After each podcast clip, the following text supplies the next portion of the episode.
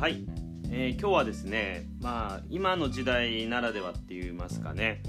なかなか今の時代って自分の考えとかですね。じなんか自分の言いたいこととかなんかそういったことっていうのをねなかなか表に出しづらいのかなっていうふうにね思ったりもしたので、まあ、その辺をお話ししてみようかなと思うんですけども、まあ、よくね自分軸他人軸っていうね言葉もありますけども。まあ基本的にね自分のことは自分で選んでるっていうね、まあ、そういうつもりで、ね、いるとは思うんですけども、まあ、かなりですねこう周りの影響っていうか周りの目っていうんですかね、まあ、気になってるのが実情なのかなと思うんですね。まあ、結構身近なところで言うと例えば食べ物屋さんの、ま、口コミがすごく気になるとかですねこう、まあ、行ったことないお店だったら、まあ、やっぱり口コミなんかもね参考にするのはね結構僕もやるんですけども例えば、まあ、実際1回行ってあここ美味しいなって思ってでもそこの口コミがなんか良くなかったりするとなんかすごくその自分の何て言うんですかねいいなって思ったところもなんかすごいその口コミに引っ張られるというかいろいろそこでの体験って人によっても違うから全然イコールじゃなくて当然だと思うんですね。まあ、テレビ番組でも何でもそうですけどね、まあ、服のファッションでもやっぱり好みとかね違いますので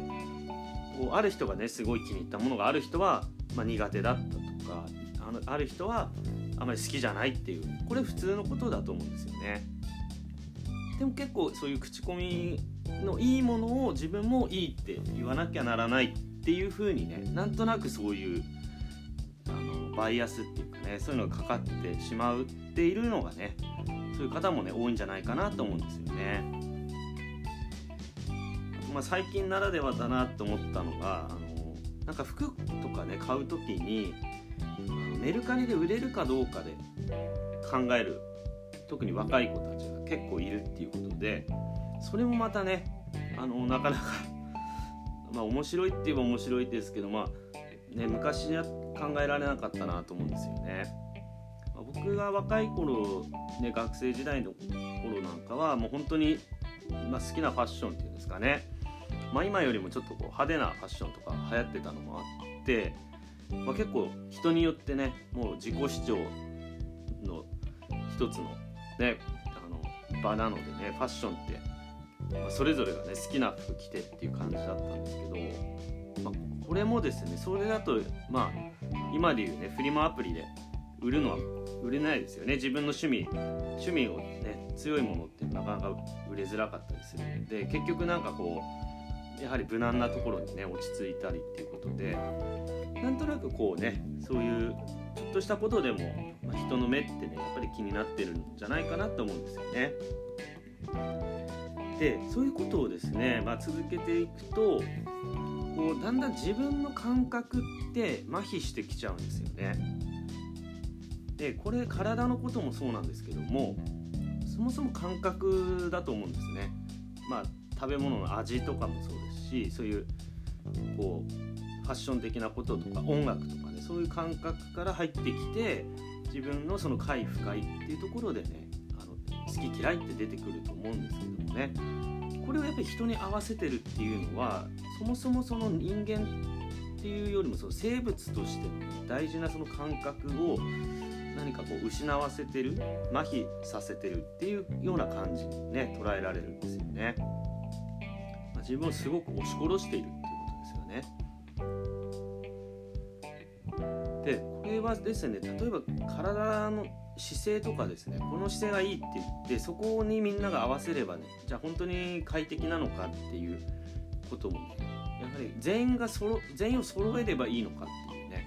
まあ、軍隊でみんなピシッと並んでるっていう、まああいうのは一つのねそのモードっていうか、まあ、自然な状態ではないと思うんですよね。ま、訓練とか鍛錬によってそこ作られるものとか、まあ、目的に応じてそれはね作られてるものなんですけども万人の人にねこれがいいですよって当てはまるわけじゃなくてやっぱり自分の感覚いつ食べるとかね、まあ、いつ寝るとかそういうことも含めてなんですけどね日々のその立ち居振る舞いそのものがそういう感覚によるもので快不快っていうのはあると思うんですけどもこれがやはりあまりにもですね、まあ、知識みたいなものだったりとかですね周りで言われていることっていうのにね振り回されてしまうっていうのはねあまりいいことじゃないんじゃないかなっていうことでね思ったりもするんですね。まあ、これも一つのね自分軸他人軸っていうところの、ね、考え方なのかなと思いますので、まあ、もしねよろしければ参考にしていただければと思います。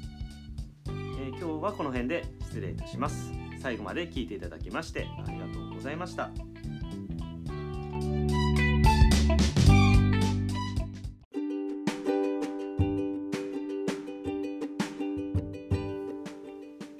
このチャンネルでは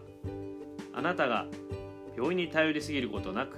毎日を生き生きと健康的に過ごしていく上で役立つ情報を配信しています。この配信を聞いて面白かったためになったと思われたらフォローやいいねコメントなどいただけると嬉しいです。また何でも相談室をやっています。特になかなか改善しない腰痛やダイエットでお悩みの方は是非相談していただければと思います。相談は詳細欄にある公式 LINE の方で受け付けておりますので興味のある方はそちらから登録をお願いします。それではまた次の配信をお楽しみに。